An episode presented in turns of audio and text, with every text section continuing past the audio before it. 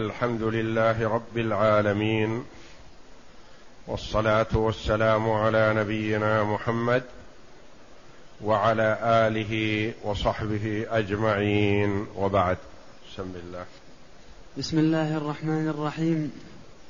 قال المؤلف رحمه الله تعالى وأما عدده فأقله ركعة لحديث أبي أيوب وأكثره إحدى عشرة يسلم من كل ركعتين ويوتر بواحدة لما روت عائشة قالت كان رسول الله صلى الله عليه وسلم يصلي ما بين صلاة العشاء إلى الفجر إحدى عشرة ركعة يسلم من كل ركعتين ويوتر بواحدة متفق عليه.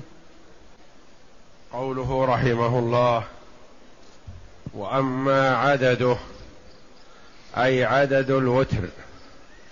وتقدم لنا أن الوتر هو النوع الثاني من الرواتب وهو سنة مؤكدة. وقال بعض العلماء بوجوبه لأن النبي صلى الله عليه وسلم ما تركه حضرا ولا سفرا. وقال عليه الصلاة والسلام الوتر حق. فمن أحب أن يوتر بخمس فليفعل ومن أحب أن يوتر بثلاث فليفعل ومن أحب أن يوتر بواحدة فليفعل. رواه أبو داود. وتقدم لنا معرفة وقت الوتر وأنه ما بين صلاة العشاء إلى طلوع الفجر. كل هذا وقت للوتر. وتقدم لنا قول النبي صلى الله عليه وسلم لا وتران في ليلة. وعرفنا أن من وثق من نفسه القيام فالوتر في حقه آخر الليل أفضل. ومن خشي أن لا يقوم فيوتر أول الليل كما أوصى بذلك النبي صلى الله عليه وسلم أبا هريرة وأبا ذر رضي الله عنهما. وأن من أوتر أول الليل ثم من الله عليه بالقيام آخر الليل فليصلي ما تيسر له شفعا لا وترا لأن الوتر لا يكرر. وأن من صلى مع الإمام كقيام رمضان صلى مع إمام يوتر أول الليل مع صلاة التراويح وهو يحب أن يجعل وتره آخر الليل ليصلي معه ما تيسر فإن عليه أن يوتر مع الإمام ولا ينصرف قبل انصراف الإمام. ثم إذا سلم الإمام من ركعة الوتر قام هو فأتى بركعة ثانية ليشفع بها وتر الإمام فيكون هو أتى بركعتين. ثم يصلي ما تيسر له سحرا أو قبل ذلك ثم يوتر عند انتهائه من الصلاة. خلافا لما قاله بعض العلماء رحمهم الله. قال إذا قام آخر الليل صلى ركعة. أول ما يقوم يصلي ركعة تشفع له الوتر السابق. ثم يصلي ما تيسر ثم يوتر آخر الليل. وهذا ليس بصحيح. لأنه كأنه أوتر ثلاث مرات. مرة مع الإمام ومرة عند قيامه ومرة عند نهاية صلاته. فركعة من آخر الليل يأتي بها لا تشفع الركعة التي صلاها مع الإمام أول الليل. وإنما الأولى إذا سلم الإمام أن يقوم هو فيصلي ركعة ثانية ليكون أتى بركعتين ثم إذا قام من آخر الليل وصلى ما تيسر أو صلى في بيته قبل أن ينام ثم أحب أن يوتر فليوتر عند نهاية صلاته. قال هنا رحمه الله ومن ف... وأما عدده أي عدد ركعات الوتر فأقله ركعة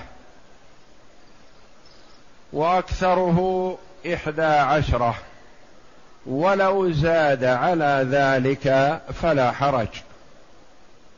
أقله ركعة لو أنه صلى صلاة المغرب. ثم جمع معها صلاة العشاء لمرض أو سفر ثم أوتر بعد صلاة العشاء بركعة فقد أوتر. وبهذه الركعة له أن يقرأ فيها بعد الفاتحة بقل هو الله أحد وله أن يقرأ فيها بالقرآن كله. فقد روي أن عثمان رضي الله عنه دخل الحجر بعد صلاة العشاء وكبر. يقول الراوي فلم أره يسجد إلا في سجدات القرآن. يعني سجدات التلاوة. حتى ختم القرآن بركعة رضي الله عنه. وكان ممن حفظ القرآن كاملا في حياة النبي صلى الله عليه وسلم ورضي الله عن عثمان. وأكثره إحدى عشرة لأن النبي صلى الله عليه وسلم كما روت عائشة ما كان يزيد في رمضان ولا في غيره على إحدى عشرة ركعة. فإن زاد عن إحدى عشرة وصلى أكثر فلا حرج. لو صلى ثلاثا وعشرين أو صلى سبعا وثلاثين أو صلى ثلاثا وأربعين ركعة فلا حرج. لأن الليل وقت للصلاة وأفضل الصلاة بعد المكتوبة صلاة الليل. فإذا قلل الركعات أطال القراءة فإن خفف القراءة أكثر الركعات. والمواظبة على وتر النبي صلى الله عليه وسلم أولى وأفضل. وله أن يصلي إحدى عشرة ركعة بنصف ساعة مثلا أو يصليها بأربع أو خمس أو أكثر ساعات. فإن صلى بإحدى عشرة ركعة سلم من كل ركعتين ويوتر بواحدة. لما روت عائشة رضي الله عنها قالت كان رسول الله صلى الله عليه وسلم يصلي ما بين صلاة العشاء إلى الفجر إحدى عشرة ركعة يسلم من كل ركعتين ويوتر بواحدة متفق عليه. ومن هذا الحديث نعرف أنه لو صلى المرء بعض وتره قبل أن ينام كما تقدم لنا أن النبي صلى الله عليه وسلم فيما روت أم المؤمنين كان إذا دخل بعد صلاة العشاء صلى أربع ركعات. فلو أنه صلى بعض وتره إذا كان يوتر بإحدى عشرة صلى ركعتين أو أربع ركعات في بيته بعد صلاة العشاء قبل أن ينام ثم إذا استيقظ آخر الليل أكمل صلاته الإحدى عشرة. فعائشة رضي الله عنها تقول كان النبي يصلي ما بين صلاة العشاء إلى الفجر إحدى عشرة ركعة. وقد ثبت أنه يصلي بعد صلاة العشاء وقبل أن يرقد أربع ركعات أحيانا. فيحتسب هذه صلى الله عليه وسلم من قيامه ومن وتره من عدد الركعات. نعم. وأدنى الكمال ثلاث بتسليمتين لما روى ابن عمر أن رجلا سأل رسول الله صلى الله عليه وسلم عن الوتر فقال رسول الله صلى الله عليه وسلم افصل بين الواحدة والثنتين بالتسليم. رواه الأثرم. وأدنى الكمال ثلاث يعني ثلاث ركعات بتسليمتين. يعني يصلي الشفع ركعتين ويسلم منها ثم يصلي الركعة الثالثة. فالثلاث أفضل من الواحدة. وكلما زاد فهو أفضل. لأن النبي صلى الله عليه وسلم قال للرجل افصل بين الواحدة والثنتين بالتسليم.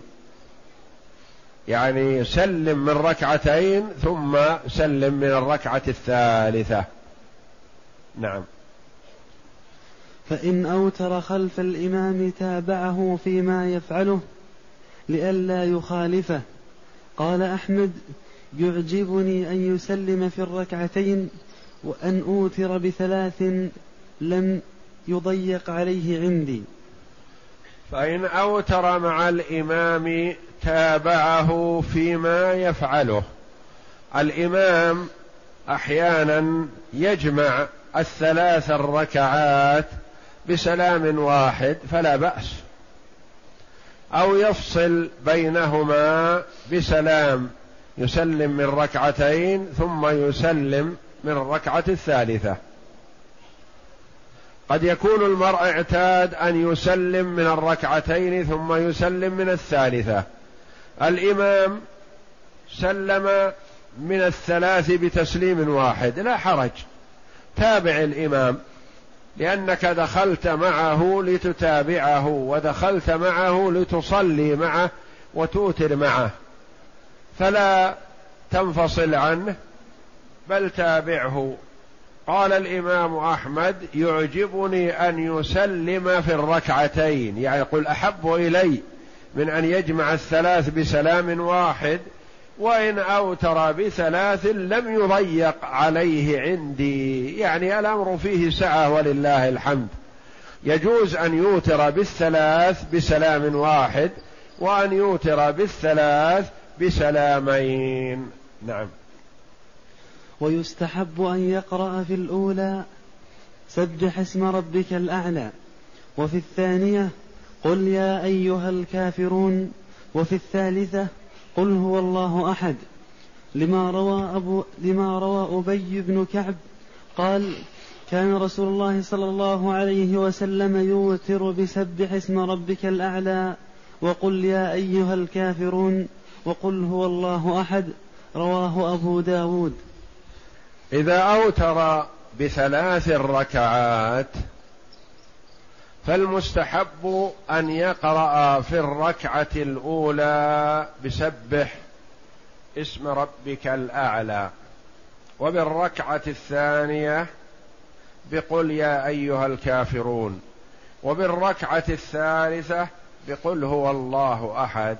استحبابا لا وجوبا. ويستحب أن يفعل هذا كثيرا. وإن قرأ بغير هذه القراءة فلا بأس. لو قرأ بصلاة الوتر التي هي ركعة واحدة جزء أو جزئين أو ثلاثة أجزاء من القرآن فلا بأس. وإن قرأ بها قل بقل هو الله أحد فهي تعدل ثلث القرآن. نعم. وإن أوتر بخمس سردهن لم يجلس إلا في آخرهن لأن عائشة قالت كان رسول الله صلى الله عليه وسلم يصلي من الليل ثلاث عشرة ركعة يوتر من ذلك بخمس لا يجلس إلا في آخرهن متفق عليه. وإن أوتر بخمس عرفنا أنه يجوز أن يوتر بواحدة ويوتر بثلاث بسلامين. وإن أوتر بخمس سردهن. ليس معنى هذا أنه لا يزيد في صلاة الليل على خمس لا. صلى ركعتين ثم صلى ركعتين ثم صلى ركعتين مثلا. ثم أحب أن يجمع الخمس بسلام واحد. فلا بأس. فإذا أوتر جعل الوتر بخمس ركعات يجمعهن بسلام واحد ولا يجلس إلا في آخرهن. لا يجلس بعد الركعتين ولا يجلس بعد الأربع وإنما يجلس إذا أكمل الخمس يتشهد ويسلم. لما روت عائشة رضي الله عنها قالت كان رسول الله صلى الله عليه وسلم يصلي من الليل ثلاث عشرة ركعة. يوتر من ذلك بخمس لا يجلس إلا في آخرهن. متفق عليه. يعني كان أحيانا يصلي ركعتين ركعتين عشر ركعات. كل ركعتين بسلام ويوتر بواحدة. وأحيانا يصلي ثلاث عشرة ركعة لكن يجعل الوتر منها خمس. ويصلي ركعتين ركعتين ركعتين قبل ذلك ثم يوتر بخمس ثم يصلي ركعتين بعد الوتر جالسا. ثبت أن النبي صلى الله عليه وسلم يصلي أحيانا بعد الوتر ركعتين خفيفتين جالسا. قال العلماء رحمهم الله هذه كأنها صارت بمثابة السنة للوتر. كسنة الصلاة مثلا قبلها هذه سنة للوتر يصليها بعد الوتر جالسا. نعم. وإن أوتر بتسع لم يجلس إلا بعد الثامنة ولم يسلم ثم جلس بعد التاسعة فتشهد وسلم. وكذلك يفعل في السبع لما روى سعد بن هشام قال قلت لعائشة أنبئيني عن وتر رسول الله صلى الله عليه وسلم. فقالت كنا نعد له سواكه وطهوره فيبعثه الله ما شاء أن يفعل أن يبعثه فيتسوك ويصلي تسع ركعات لا يجلس فيها إلا في الثامنة فيذكر الله ويحمده ويدعوه ثم ينهض ولا يسلم ثم يقوم فيصلي التاسعة ثم يقعد فيحمد الله ويذكره ويدعوه ثم يسلم تسليما يسمعنا ثم يصلي ركعتين بعدما يسلم وهو قاعد فتلك إحدى عشرة ركعة يا بني فلما أسن رسول الله صلى الله عليه وسلم وأخذه اللحم أوتر بتسع وصنع أوتر. أوتر بسبع وصنع في الركعتين مثل صنيعه الأول رواه مسلم وأبو داود. فيه وفي حديثه, وفي حديثه أوتر بسبع ركعات لم يجلس إلا في السادسة والسابعة ولم يسلم إلا في السابعة. عائشة رضي الله عنها تبين لنا وتر نبينا صلى الله عليه وسلم. لما سألها سعد بن هشام قال قلت لعائشة أنبئيني عن وتر رسول الله صلى الله عليه وسلم. فقالت رضي الله عنها كنا نعد له كنا نعد له سواكه وطهوره. يعني قبل أن يناموا يهيئ له ما يحتاج إليه. الماء الذي يتوضأ به والسواك الذي يتسوك به. قالت فيبعثه الله ما شاء أن يبعثه. تقول لا ندري متى يستيقظ. يقوم صلى الله عليه وسلم من نومه فيبعثه فيتسوك ويصلي تسع ركعات لا يجلس فيها إلا في الثامنة. فيذكر الله ويحمده ويدعوه يعني يتشهد. ثم ينهض ولا يسلم يعني لا يسلم بعد الثامنة. ثم يأتي بالتاسعة ويجلس بعدها ويسلم. يعني أوتر بتسع ما جلس في التسع إلا بعد الثامنة جلس للتشهد ثم قام.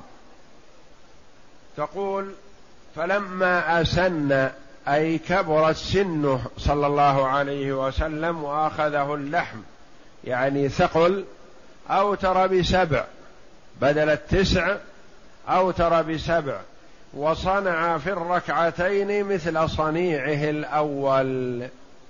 يعني أنه بعدما سلم من السبع صلى ركعتين وهو جالس كما صنع في التسع. لما سلم من التسع صلى ركعتين وهو جالس. فتسع وركعتان بعد أصبحت إحدى عشرة. فلما ثقل صلى سبع وصنع فيهن مثل ما صنع في الأول لم يجلس إلا في السادسة ثم نهض ولم يسلم ثم صلى السابعة وسلم صلى الله عليه وسلم. فيفهم من هذا أن الوتر فيه سعة والحمد لله. أوتر بواحدة فلا بأس. أوتر بثلاث بسلامين أو بسلام واحد فلا بأس. أوتر بخمس بسلام واحد. أوتر بسبع لا يجلس إلا بعد الركعة السادسة ويتشهد ولا يسلم ثم يقوم ويأتي بالسابعة ويسلم. أوتر بتسع لا يجلس إلا بعد الثامنة ويتشهد ولا يسلم ثم يقوم ويأتي بالتاسعة. فإن أوتر بسبع أو تسع بعدما يسلم منها يصلي ركعتين وهو جالس. فالأمر فيه سعة ولله الحمد. نعم. وأما القنوت فيه فمسنون في جميع السنة. وعنه لا يقنت إلا في النصف الأخير من رمضان لأن أبيا كان يفعل ذلك حين يصلي التراويح. وعن أحمد ما يدل على رجوعه قال في رواية المروذي قد كنت أذهب إلى أنه في النصف الأخير من رمضان ثم إني قنت. هو دعاء وخير ولأن ما شرع في الوتر في رمضان شرع في غيره كعدده. وأما القنوت الدعاء بعد الركوع في الركعة الأخيرة التي هي ركعة الوتر فيشرع في سائر السنة. يقنت وليس بلازم للوتر بل هو من سنن الوتر. فلو صلى ركعة واحدة بدون قنوت فوتره صحيح لأن الوتر هو صلاة الركعة الأخيرة. وأما الدعاء بعد الرفع من الركوع فهذا يسمى القنوت. يرى الإمام أحمد رحمه الله أنه له أن يقنت في سائر أيام السنة. رواية عن الإمام أحمد أن القنوت في النصف الأخير من رمضان فقط. قال بهذا. ثم قال رحمه الله تبين بعد ذلك أنه رجع عن قوله في النصف الأخير من رمضان أنه في سائر السنة. قال لأنه دعا وما شرع في النصف الأخير من رمضان شرع في غيره. وحينما قال إنه يشرع في النصف الأخير من رمضان قال لأن أبي رضي الله عنه لما أمره عمر أن يصلي بالناس صلاة التراويح في رمضان ما كان أبي يقنت إلا في النصف الأخير من رمضان. نصف الأول ما كان يقنت. يصلي الوتر بهم بدون قنوت. يصلي بهم ثلاثا وعشرين ركعة وما كان يقنت إلا في النصف الأخير من رمضان. قال الإمام أحمد رحمه الله ثم تبين لي بعد ذلك أن هذا دعاء وأن ما شرع في النصف الأخير من رمضان شرع في سائر الأيام. نعم.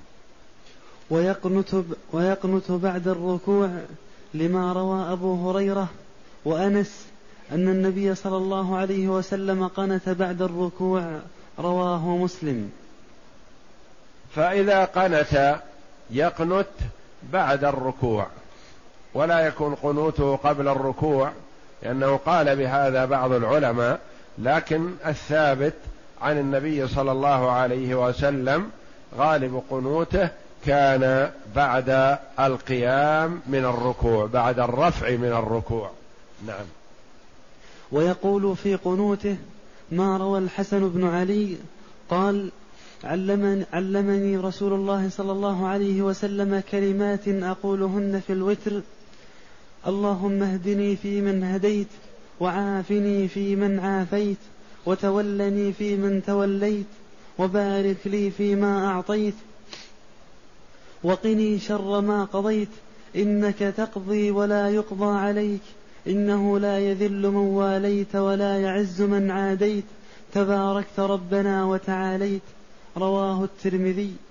هذا دعاء القنوت الثابت عن الحسن بن علي رضي الله عنهما يقول علمني النبي صلى الله عليه وسلم هذا الدعاء هذه الكلمات أقولهن في الوتر. اللهم اهدني فيمن هديت. هذا إذا كان يصلي وحده وإذا كان يصلي بالجماعة يقول اللهم اهدنا لأنه يدعو لنفسه ولغيره.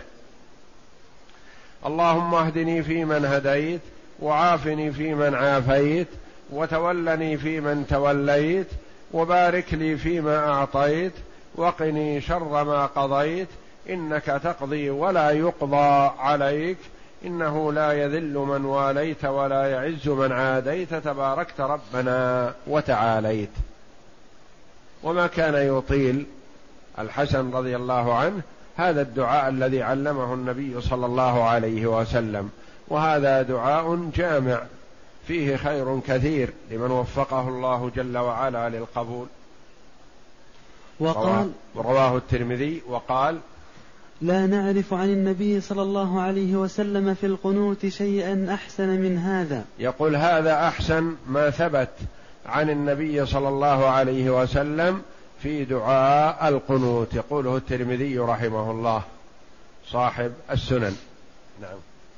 وعن علي رضي الله عنه قال كان رسول الله صلى الله عليه وسلم يقول في آخر الوتر اللهم إني أعوذ برضاك من سخطك وبمعافاتك من عقوبتك وبك منك لا أحصي ثناء عليك أنت كما أثنيت على نفسك رواه الطيالسي. ورواه الأئمة أحمد وأبو داود والنسائي. نعم وهذا نوع من القنوت. رواه علي رضي الله عنه يقول كان النبي صلى الله عليه وسلم يدعو بهذا ولا منافاة. يعني يجوز أنه يجمع بينهما أحيانا ويجوز أنه يقول هذا أحيانا وهذا أحيانا. نعم. وعن عمر رضي الله عنه أنه قنت فقال بسم الله الرحمن الرحيم اللهم إنا نستعينك ونستهديك ونستغفرك ونؤمن بك ونتوكل عليك ونثني عليك الخير كله ونشكرك ولا نكفرك.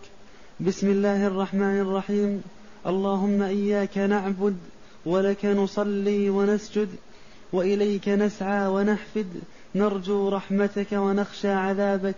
إن عذابك الجد بالكفار ملحق. اللهم عذب كفرة أهل الكتاب الذين يصدون عن سبيلك. وهات وهاتان سورتان في مصحف أبي. قال ابن قتيبة نحفد نبادر. وأصل الحفد متعب وملحق بكسر الحاء. لاحق لاحق لاحق وإن فتحها جاز. ملحق أو ملحق بكسر الحاء ويجوز فتحها. وهذا نوع من الدعاء دعا به عمر رضي الله عنه في دعاء القنوت ولا مشاحة والحمد لله والأمر فيه سعة لأن هذا ومكان للدعاء. بعد الرفع من الركوع في صلاة الوتر مكان دعاء. فيتخير المسلم من الدعاء ما ثبت عن النبي صلى الله عليه وسلم أو ثبت عن الصحابة. وإن أهمه أمر خاص فدعا به مما يستعان به على أمر الآخرة أو ما فيه نصرة للإسلام والمسلمين فيدعو به. فالدعاء والحمد لله المسلم المصلي ليس محجور على دعاء خاص إلا ما ورد. ما ورد في بين السجدتين الجلوس بين السجدتين يقول رب اغفر لي. لا يصح أن يأتي بدعاء آخر غير هذا. أما دعاء القنوت فالأمر فيه سعة ولله الحمد. يدعو المسلم بما تيسر له. وإذا قنت الإمام أمن من خلفه فإن لم يسمع قنوت الإمام دعا هو نص عليه.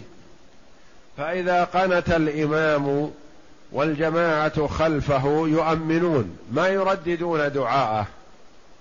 وهكذا لكل داع مثلا لجماعة يحسن أن يدعو واحد والمجموعة يؤمنون. لأنه ورد أن موسى عليه الصلاة والسلام كان يدعو وكان هارون يؤمن على دعائه. فمثلا حتى في المطاف المطوفون الذين يعلمون الناس الأولى أن يؤمن من خلفه على دعائه ولا يردد ما يقول. كما نؤمن على قنوت الإمام مثلا في صلاة الوتر. فمن كان في المطاف يحسن أن يترفقوا بإخوانهم المسلمين فلا يشوشوا عليهم في طوافهم فيرفعوا الأصوات والآخرون يرددون ما يقولون برفع أصوات هذا خطأ. وفيه إزعاج للآخرين وتعدي عليهم. وإنما المستحب أن يدعو كل إنسان بما يحفظ من الدعاء وبما يستعين به على أمور الآخرة والدنيا. بما أحب من خير الدنيا والآخرة. ويدعو سرا لأن الله جل وعلا يسمع ولا يحتاج أن ترفع صوتك ليسمعك الله. فالله جل وعلا كما قال النبي صلى الله عليه وسلم لما رفع الصحابة أصواتهم بالدعاء قال أيها الناس اربعوا على أنفسكم فإنكم لا تدعون أصم ولا غائبا. إن الذي تدعونه أقرب إلى أحدكم من عنق راحلته. والله جل وعلا يقول ونحن أقرب إليه من حبل الوريد. فالمسلم إذا دعا أو قرأ أو ذكر الله في المطاف أو في السجود أو في الصلاة يسر ولا يشوش على الآخرين. فإن كان قنوت معه أناس آخرون مثلا يؤمنون على دعائه فيدعو بقدر ما يسمعهم ويؤمنونهم على دعائه ولا يرددون كلامه. هذا هو الأصل. وكلما رفق المسلم بإخوانه المسلمين خاصة في المطاف الذي يحصل به كثير من التشويش من بعض الإخوة هداهم الله. هذا خلاف السنة. هذا فيه أذى. لأنه يؤذي بهذا. حتى قراءة القرآن نص العلماء على أنه لا يجوز للمسلم أن يرفع صوته بقراءة القرآن إذا كان حوله من يتأذى بذلك من نائم أو تال للقرآن أو مصل بحيث يكون صوته على قدره. ولا يشوش على الآخرين فيزعجهم ويؤذيهم بهذا وربما قد يحرم الأجر بآذائه لإخوانه المسلمين. ويرفع يديه في القنوت إلى صدره لأن ابن مسعود فعله. وإذا فرغ أمر يديه على وجهه وعنه لا يفعل والأول أولى لأن السائب لأن السائب بن يزيد قال إن رسول الله صلى الله عليه وسلم كان إذا دعا رفع يديه ومسح وجهه بيديه رواه أبو داود. يقول ويرفع يديه في القنوت إلى صدره يعني يرفع يديه هكذا يسأل ربه جل وعلا. لأن ابن مسعود فعله. فإذا فرغ أمر يديه على وجهه. يقول المؤلف رحمه الله يعني مسح بيديه على وجهه. وعنه عن الإمام أحمد لا يفعل لا يفعل ذلك يعني لا يمسح. قال المؤلف رحمه الله والأول أولى يعني المسح. لأن السائب بن يزيد قال إن رسول الله صلى الله عليه وسلم كان إذا دعا رفع يديه ومسح وجهه بيديه رواه أبو داود. وهذا الحديث ضعيف الإسناد. والمسح مسح اليدين بعد الدعاء فعل. ولا ينبغي أن يفعل المصلي شيئا إلا بشيء ثابت عن النبي صلى الله عليه وسلم.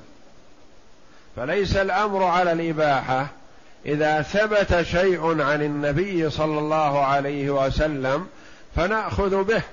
وأما ما لم يثبت عن النبي صلى الله عليه وسلم كأن يكون مروي بحديث ضعيف الأولى الا نأخذ به لأن علينا أن نتقيد بما ثبت عن النبي صلى الله عليه وسلم. وهذا الحديث الذي هو حديث السائب الذي رواه أبو داود هو رواه أبو داود رحمه الله في باب الدعاء من كتاب الصلاة من السنن وهو برقم 343 في الجزء الأول. وكما أخرجه الإمام أحمد رحمه الله في المسند وضعف إسناده في إرواء الغليل. الشيخ الألباني رحمه الله ضعف إسناد هذا الحديث في كتابه إرواء الغليل على منار السبيل. قال هذا الحديث ضعيف.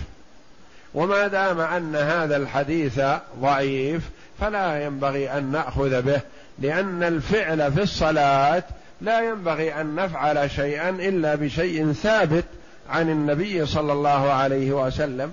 وأما ما لم يثبت فلولا تركه. لكن لا ننكر على من فعل ذلك ما دام أخذ بحديث. وربما صح عند غيره عند غير الألباني ما لم يصح عنده. قد يجوز الألباني يرى ضعفه ويرى غيره قوته. لكن إذا توقفنا عن المسح فلعله أولى ومن مسح فلا ننكر عليه. نعم. فصل النوع الثالث. صلاة الضحى وهي مستحبة لما روى أبو هريرة قال أوصاني خليلي بثلاث صيام ثلاثة أيام من كل شهر وركعتي الضحى وأن أوتر قبل أن أنام متفق عليه. النوع الثالث صلاة الضحى. تقدم لنا أن صلاة التطوع أربعة أقسام. والقسم الأول الرواتب. والرواتب ثلاثة أنواع. هذا هو النوع الثالث من القسم الأول. هذا النوع الثالث من القسم الأول لأن القسم الأول ال- الذي مع الصلاة الرواتب. الرواتب قسمها ثلاثة أقسام. قسم مع الفرائض. قبلها وبعدها كما تقدم لنا ركعتان قبل الظهر وركعتان بعدها وركعتان بعد المغرب وركعتان بعد العشاء وركعتان بعد الفجر قبل وركعتان قبل الفجر. ثم من السنن كذلك المستحبة أربع ركعات قبل الظهر وأربع ركعات بعدها وأربع ركعات قبل العصر وست ركعات بعد المغرب. ثم النوع الثاني من القسم الأول صلاة الوتر. النوع الثالث من القسم الأول صلاة الضحى. والقسم الثاني من التطوع والقسم الثالث والقسم الرابع سيأتي إن شاء الله. فالنوع الثالث من القسم الأول الذي هو ثلاثة أقسام ثلاثة أنواع صلاة الضحى. وصلاة الضحى وصى بها النبي صلى الله عليه وسلم أبا هريرة. وصاه صلى الله عليه وسلم بثلاث بصيام ثلاثة أيام من كل شهر لأنها تعدل صيام السنة. لأن الحسنة بعشر أمثالها. فإذا صام ثلاثة أيام من الشهر فكأنه صام الشهر كله. بفضل من الله ورحمة. صيام ثلاثة أيام من كل شهر وركعتي الضحى. يركع ركعتين من الضحى. وسيأتي وقتها أنه من بعد طلوع الشمس وارتفاعها قدر رمح حتى تقف الشمس في وسط السماء. كل هذا وقت لصلاة الضحى. وأن أوتر قبل أن أنام. قد يقول قائل كيف أوصى النبي صلى الله عليه وسلم أبا هريرة رضي الله عنه أن يوتر قبل أن ينام وهو وتره إلى السحر؟ غالبا ما يوتر وقت السحر. وقال إن صلاة آخر الليل مشهودة. نعم. نقول أوصى أبا هريرة رضي الله عنه بالوتر قبل النوم لأن أبا هريرة كان يتأخر في النوم في الليل يدرس الحديث الذي سمعه من النبي صلى الله عليه وسلم يستذكره رضي الله عنه فيتأخر من الليل فأمره النبي صلى الله عليه وسلم أن يوتر قبل أن ينام ووصية النبي صلى الله عليه وسلم لفرد من أفراد الصحابة وصية للأمة كلها. نقول لمن كان يتأخر في نوم الليل لشغل أو لحاجة مع أنه يكره آه، التأخر في نوم الليل إلا لطلب علم أو مع ضيف أو مع أهل أو لحاجة. فيكره التأخر في نوم الليل لكن لمن له أن يتأخر ويخشى الا يقوم نقول يصلي الوتر قبل أن ينام. وأما من وثق من نفسه القيام فليوتر أول آخر الليل. نعم وأقلها. وأقلها ركعتان لحديث أبي هريرة وأكثرها ثمان ركعات لما روت أم هاني أن النبي صلى الله عليه وسلم دخل بيتها يوم فتح مكة فصلى ثمان ركعات فلم أر قط صلاة أخف منها غير أنه يتم الركوع والسجود متفق عليه.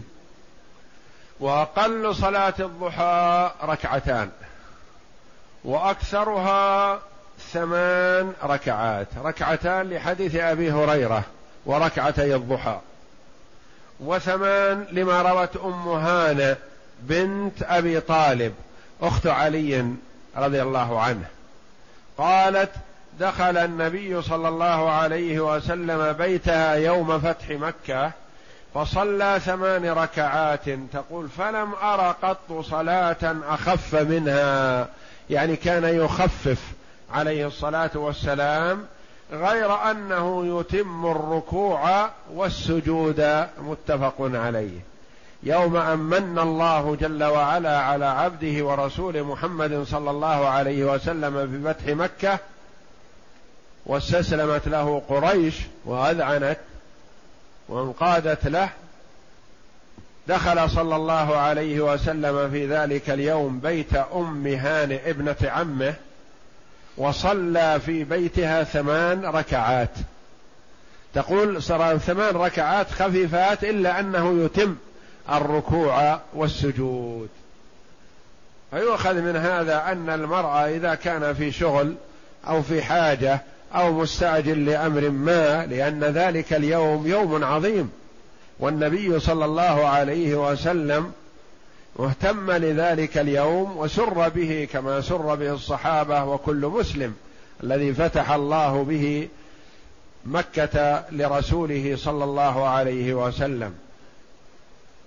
فإذا كان المرء في شغل أو مستعجل فلا حرج أن يخفف إلا أنه لا ينبغي أن ينقرها نقرا فلا يطمئن في الركوع والسجود بل يتم الركوع والسجود. نعم. ووقتها إذا علت الشمس واشتد حرها لقوله عليه الصلاة والسلام صلاة الأوابين حين ترمض الفصال رواه مسلم. ووقتها كما عرفنا من طلوع الشمس وارتفاعها قدر رمح إلى أن تقف الشمس في وسط السماء إلا أنه أفضل وقت تصلى في صلاة الضحى إذا اشتدت حر, حر إذا اشتد حر الشمس قبل أن تكون الشمس في وسط السماء قبيل الزوال. لقوله صلى الله عليه وسلم صلاة الأوابين حين ترمض الفصال. يعني الفصيل رجله وجلدة الرجل عنده رخوة. فتتأثر من حرارة الشمس.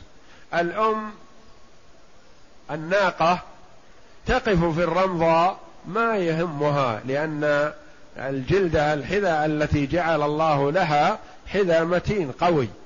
دعها فإن معها حذاءها وسقاءها. ترد الماء وترعى الشجر. فالناقة الكبيرة تقف في الشمس ولا تبالي. ولدها يقف معها تابعا لها لكنه تشتد عليه الحرارة.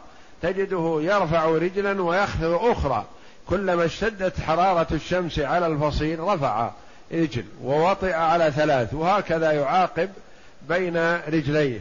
فقال عليه الصلاة والسلام صلاة الأوابين حين ترمض الفصال. يعني تشتد الرمض على الفصيل الواقف مع أمه. نعم. قال أبو الخطاب يستحب المداومة عليها لحديث أبي هريرة ولقوله عليه الصلاة والسلام ما حافظ على شفعة الضحى من حافظ على شفعة الضحى غفرت ذنوبه وإن كانت مثل زبد البحر أخرجه الترمذي.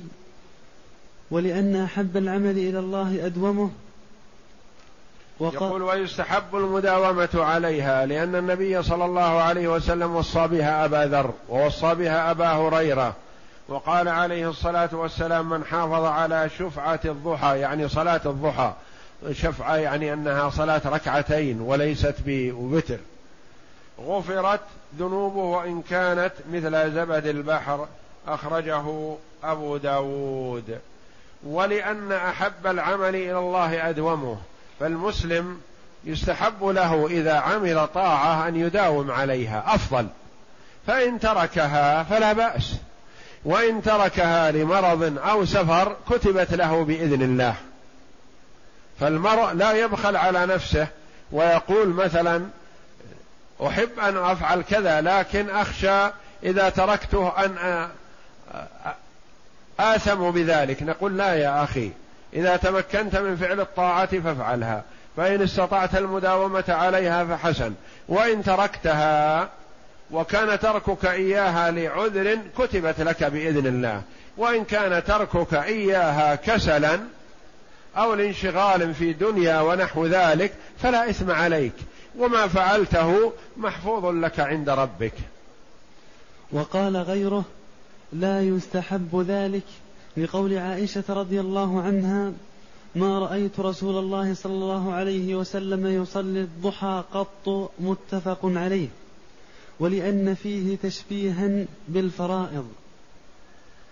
وقال غيره من العلماء لا يستحب ذلك يعني لا تستحب المداومة عليها يعني يتركها بعض الأحيان حتى لا يستشعر من نفسه أنها مثل الفريضة. لقول عائشة ما رأيت رسول الله صلى الله عليه وسلم يصلي الضحى. قط. كيف الجمع؟ نعم. الرسول عليه الصلاة والسلام أمرنا أن نصلي الضحى بصلاه بحديث صريح. ثم إنه صلاها صلى الله عليه وسلم بغير مرأى عائشة لأن عائشة رضي الله عنها ما كانت معه يوم الفتح لأنه قدم مكة مجاهدا. محاربا عليه الصلاة والسلام وصلاها في بيت أم هانة.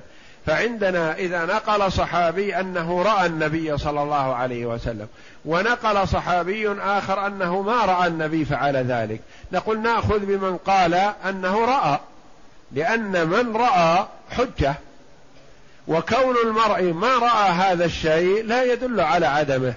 ثم إن وصيته صلى الله عليه وسلم لو لم يفعل هو هذا الشيء بنفسه لأنه كان أحيانا يترك الشيء عليه الصلاة والسلام مخافة أن يفرض على الأمة لكن يوصي به. كما أوصى بصلاة الضحى أبا هريرة وأوصى أبا ذر رضي الله عنهما ووصيته لهذين وصية للأمة. فيستحب أن يصليها وأخبرنا صلى الله عليه وسلم أنها تجزئ عن ثلاثمائة وستين صدقة لأنه يصبح على كل سلامة من أحدكم كل يوم تطلع فيه الشمس صدقة. وهذه الصدقات بحمد الله لم تكن مالية باهظة شاقة على الناس. كل تسبيحة صدقة وكل تكبيرة صدقة وكل تحميدة صدقة وأمر بالمعروف صدقة ونهي عن المنكر صدقة. وإماطة الأذى عن الطريق صدقة وتعدل بين اثنين صدقة ويجزئ من ذلك يعني عن الصدقات كلها ثلاثمائة وستون يجزئ عن ذلك ركعتان يركعهما من الضحى. فتستحب المواظبة عليها وإذا تركها المرء لشغل أو مرض أو سفر أو نحو ذلك أو عجز أو كسل فلعلها تكتب له إذا كان له عذر في تركها. والله أعلم. وصلى الله وسلم وبارك على عبد ورسول نبينا محمد وعلى آله وصحبه أجمعين.